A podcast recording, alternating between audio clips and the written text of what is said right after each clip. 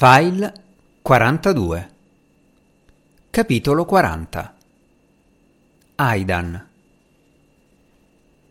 Era un bene che avesse fatto un pisolino nel pomeriggio perché non riuscì ad andare a letto presto.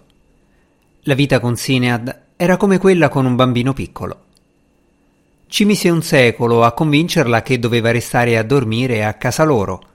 La portò nella stanza degli ospiti e la mise a letto ma non appena fu uscito, lei scese al piano di sotto e si mise davanti alla porta d'ingresso chiedendo che le portassero la borsa.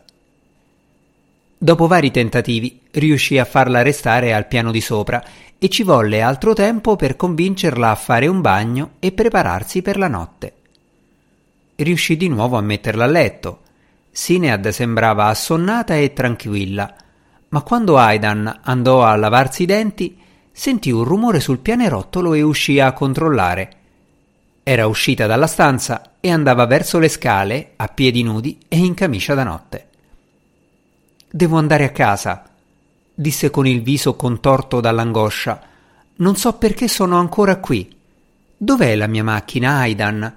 Non ricordo di aver guidato fin qui. Puoi portarmi a casa, per favore? Si mise a piangere con deboli singhiozzi come una bambina. Quella volta Aidan le restò seduto accanto finché non si fu addormentata. Era così stanco che gli sembrava di avere gli occhi pieni di sabbia. Era mezzanotte passata e gli restavano poche ore di sonno prima di doversi alzare per andare al lavoro. Uscì dalla stanza in punta di piedi, si fece una rapida doccia e crollò a letto, ma sembravano passati solo pochi minuti quando si svegliò di nuovo perché aveva sentito uno scricchiolio sulle scale. La trovò ferma sullo zerbino di casa, con i capelli sciolti e spettinati e gli occhi lucidi e spaventati che brillavano alla luce della luna. Questo posto non va bene, disse lei aggrappandosi al suo braccio. Non mi piace questo hotel. Non è un hotel, mamma, Sinead non sembrò sentirlo. Puoi chiamare un taxi? Non riesco a trovare le chiavi della mia macchina. Mamma, è notte fonda. Aidan faticava a tenere a freno la propria impazienza. Possiamo andare a dormire, per favore? Non dire sciocchezze. Come posso andare a letto se non ho ancora mangiato? Sfuggì alla sua presa e andò in cucina. Aidan si fermò a controllare che la porta di casa fosse chiusa. Poi tolse le sue chiavi e quelle di Claude ai ganci a cui di solito le appendevano e se le infilò nella tasca dei pantaloni. Oddio!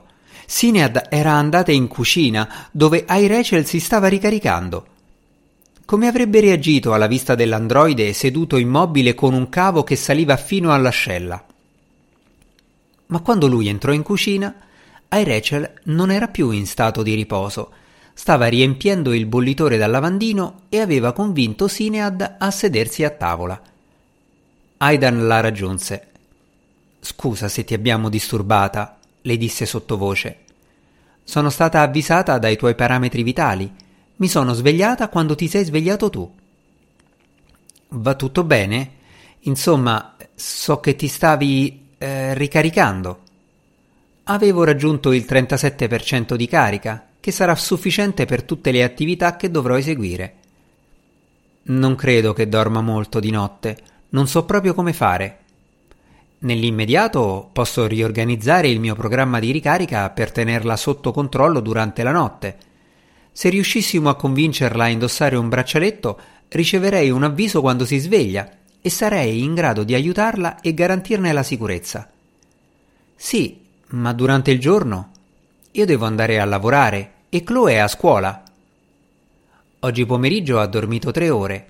So che è stata una giornata particolare perché è arrivata a casa dall'ospedale all'ora di pranzo, ma sembra probabile che dorma per qualche ora durante il giorno.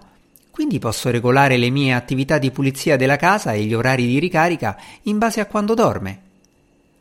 Sì, ma questo non è un tuo problema, disse Aidan frustrato. È mia madre. per poter completare tutte le faccende domestiche che mi sono state assegnate, ricaricarmi completamente e lasciare un margine di sicurezza per le attività non pianificate e la manutenzione ordinaria e straordinaria su me stessa, avrò bisogno che uno di voi due si faccia carico di Sinead per sei ore ogni 24, disse con calma ai Rachel. Possiamo discutere di come assegnare queste ore. Il mio programma di carica non ha requisiti temporali specifici, ma la vostra necessità di dormire e i vostri impegni al lavoro e a scuola determineranno i limiti del vostro coinvolgimento. Aidan la guardò meravigliato. Hai già organizzato tutto. Ai Rachel versò abilmente il tè e dispose alcune fette di pane tostato e imburrato su un piatto, poi porse tutto a Sinead. Ho un apposito algoritmo. Sinead era allegra, ora che erano tutti assieme in cucina e poteva mangiare qualcosa. Parlava dei suoi piani per la settimana, che ovviamente non si sarebbero mai realizzati. Fare shopping, andare a un concerto in un college di Cambridge, un viaggio in treno a Londra. Aidan era seduto di fronte a lei dall'altra parte del tavolo, distrutto dalla stanchezza, e si mordeva la lingua per non gridarle di farla finita.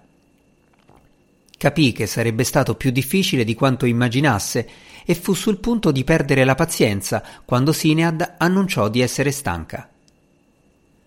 Non ha senso che vada a casa a quest'ora. Credo che andrò a riposare un po' di sopra se posso. Questo hotel è davvero grazioso. Ai Rachel le si avvicinò. Sinead, se mette al polso questo braccialetto, saprò se le serve qualcosa durante la notte e potrò venire ad aiutarla. Ma che splendida idea! Lasciò che ai Rachel le allacciasse il braccialetto al polso sinistro scheletrico. Aidan vide ai Rachel prendere delle forbici dal bancone della cucina e tagliare una piastrina dal braccialetto.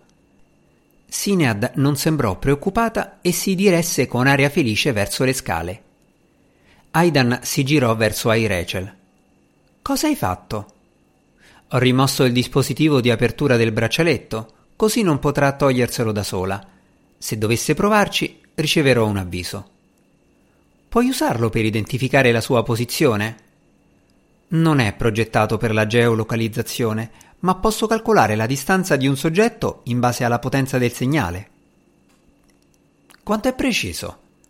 Non ho ancora avuto bisogno di usarlo come strumento di misurazione, perché non è mai stato necessario. Raccoglierò i dati nei prossimi giorni e preparerò un report. Aidan si massaggiò la faccia. Quando ti tocchi il viso in quel modo, ti sollevi i capelli dalla fronte? Davvero? Aveva uno sguardo assente. E con questo? Hai un segno sulla fronte. Si passò una mano sotto il ciuffo. Ah, sì, è una cicatrice, un incidente con lo skateboard. Ti sei ferito? Sono caduto di faccia, c'era sangue dappertutto. Mi hanno messo sei punti e sono stato fortunato a non rompermi il naso o spaccarmi la testa. Lo racconti sorridendo. Beh, è una vecchia ferita di guerra. Ho parecchie cicatrici. Le mostrò una nocca attraversata da una linea bianca frastagliata. Sai quando si dice che bisogna tenere lontano il coltello dalla mano quando si taglia qualcosa? Questa invece alzò il mento e le mostrò una piccola cicatrice a mezzaluna. Me la sono fatta cadendo da un albero una volta che ero ubriaco. Ti sei ubriacato da bambino? Lui assunse un'aria leggermente imbarazzata. No, avevo ventidue anni. Eravamo in un parco a Edimburgo e stavo cercando di dondolarmi come una scimmia per fare colpo su Rachel. Un rituale di corteggiamento? Qualcosa di simile.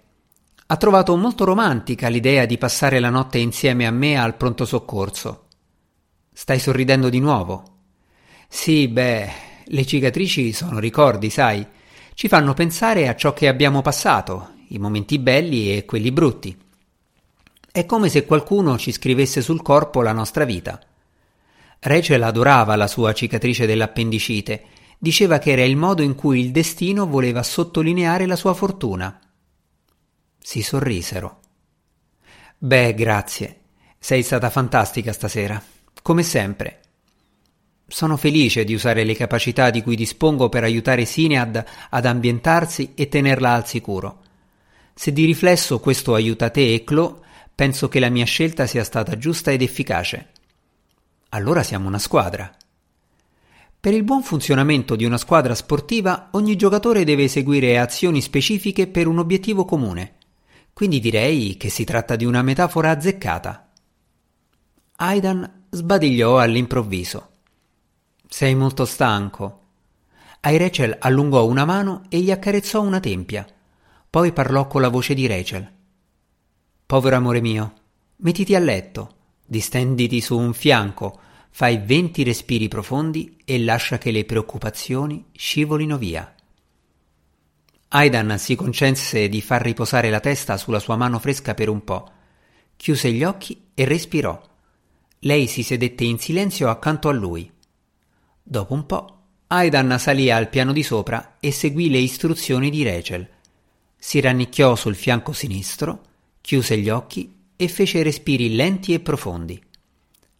Una squadra, pensò, mentre scivolava in un sonno stanco e inquieto. Anche lui e Rachel erano stati una squadra. Un corridore della domenica può formare una squadra con una velocista da medaglia d'oro olimpica. Sentiva ancora l'impronta fresca delle dita sulle tempie. Ma di chi erano le dita che stava immaginando?